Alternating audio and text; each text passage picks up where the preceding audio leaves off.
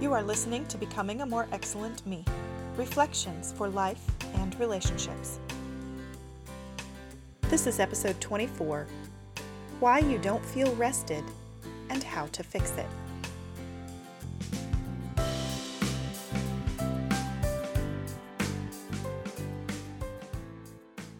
Today I hit a brick wall. When I woke up, just the thought of going to church and being around all the people I love was exhausting. I'm an every Sunday without fail kind of person. This was not my normal. But I desperately needed emotional and mental rest, and my body told me so. So I skipped church. And my husband was kind enough to have our daughters leave me alone most of the day so I didn't have to do any parenting. I stayed in bed all day, did some reading, watched a movie, listened to some music by my favorite artist, and took a nap. I spent a couple of hours totally resting, lightly daydreaming, but not asleep. I listened to a sermon and reflected on a book I recently read. And I feel so much better now. My mind is clearer and I have more energy now at the end of the day than I did at the beginning. This got me thinking about the underrated value of rest in our society. What we value is entertainment music and movies, television and video games, books and sports and toys. Our culture has no end to the variety of free and cheap entertainment. But while entertainment is a wonderful privilege and can sometimes be restful, it isn't always. Sometimes we can leave entertainment more mentally tired, not less. Mental and spiritual rest require a break from the sensory noise. The mind needs to be allowed to wander and reflect. Entertainment doesn't allow that. We also value experiences. Family vacations to tourist locations or long family reunions can have their moments of rest. But those times are filled with activities and socialization and can sometimes be more wearying than the daily routine. Experiences are valuable, and some of them can be restful, but not all of them are. Emotional and physical rest require solitude or quiet conversation rather than partying or racing from one planned event to another. But our society devalues true rest.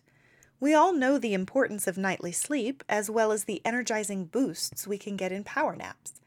Yet when we have too much to do, the first thing we do is cut sleep. Historically, human cultures have included a day off every week to rest from daily activities. But when our weekdays get too full, we throw more responsibilities in on our weekends. Now, schools even schedule children's sports on both Saturdays and Sundays. While fiction reading, a form of escapism, continues to be popular, few of us take even 15 minutes every day to quietly read an encouraging book or article, and even fewer spend time meditating on the thoughts we just read. When we are tired from the stresses of dealing with work people, we go on vacation with family people. And while we consider a movie to be a deserved time of rest, we consider lounging on the couch to daydream to be a waste of time. Basically, our society tries to rest via escapism through entertainment and experiences, but unless chosen and planned with care, such escapism solves nothing. This approach successfully distracts us from our stresses, but it doesn't actually give us the quiet or solitude that we need for true rest. And if we do schedule a rest time, our constant turning to phones and computers distracts us it jolts us away from the quiet that we need. Rest is essential to our ability to survive and even thrive, and it isn't just about sleeping. Physical rest allows us to withdraw from physical stresses through sleep and reduced activity. Emotional rest lets us draw back from the stresses of daily life and human interaction and regain our calm and emotional control. Spiritual rest gives us an opportunity to refocus our priorities and realign our perceptions with our convictions. And mental rest gives our brain the chance to move short term memories into long term storage and also to creatively solve complex problems.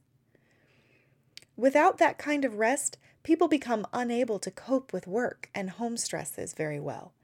They may also find themselves unable to logically figure out solutions for problems they face. And they might even find themselves compromising their values by making irrational decisions in reaction to life stresses. Clearly, rest is critical. So be intentional about building true rest into your daily routine. Have a planned day of rest. If you ensure most of one day a week is set aside for quiet, reflection, naps, and solitude, the rest of the week becomes easier to handle. That is certainly the case in my home. Saturdays are full of home chores and errands, but Sunday is sacred. We attend church on Sunday mornings, which is an important part of our spiritual growth, and then we insist on naps, followed by a quiet, uneventful day for the rest of the day. When we miss our naps and quiet time, Mondays become much harder to handle. Also, incorporate rest midday and in the evening. I often work through my lunch break, so I know I'm not alone here. Trying to take a few minutes for mental rest in the middle of the day is challenging. But some studies show that just 20 minutes of time in quiet reflection, particularly outside, can be as restful as a nap if we do it daily. So try to incorporate that habit into your midday lunch. And we know children need time to wind down at the end of the day before they go to bed, but sometimes we forget about doing that ourselves. It only takes 20 minutes of intentional rest for me to fall asleep without difficulty, but if I skip that rest, my mind will whir for an hour or more after I go to bed. So you need to find a way to incorporate rest at the end of the day so that your physical sleep will be more effective.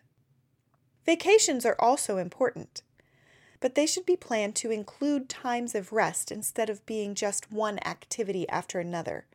Quiet moments while camping or fishing, or times dozing in the sun at the beach, and routine sleep schedules are all valuable parts of making vacations actually restful. Finally, be willing to take unplanned rest when your mind and body tell you it's time. I do incorporate rest regularly, but that brick wall I hit today was caused by an unusually busy week with more interpersonal interaction than I am used to. We are preparing to move into a new house, so I had meetings with realtors and banks and insurance agents. An old friend passed through town briefly, so we changed our routine to be sure we could say hi for a moment. And I took photos with a friend so we could update my website header, which meant I spent Saturday afternoon socializing and taking photos on one of the hottest days of the year. So even with my normal rest time, I was tired because my routine was disrupted and more stressful. I had to take extra Sunday rest in order to recover. And that is important, much like hydrating after a marathon is important. So don't be afraid to take a few unplanned hours when life piles on the extra stress. But remember, if you fill that rest time with escapism, you won't gain the energy boost you so desperately want. Before you turn on a movie or an audiobook, pause to include actual rest time. Quietly reflect on encouraging truths that reinforce your spiritual convictions and calm your spirit. Daydream Sit in a rocking chair on your porch and smell the afternoon rain. Pet your cat. Watch your fish swim. Sing to your plants. And sure, enjoy a movie with the kids in there sometime too, but intentionally find rest. Put it on your schedule and don't compromise it away or let Netflix or your phone steal it away. Because true rest is not just an escape from responsibility, it's a rejuvenation of one's whole self. Life is hard and we will get tired. That's just the way it is. But if we really rest, even for 15 or 20 minutes every day, we can face the tiring stuff with more strength.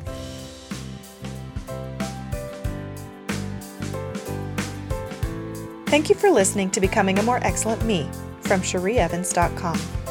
If you enjoy these brief reflections, please share with your friends. Also, I publish on a daily basis, so don't forget to subscribe so that you never miss an episode.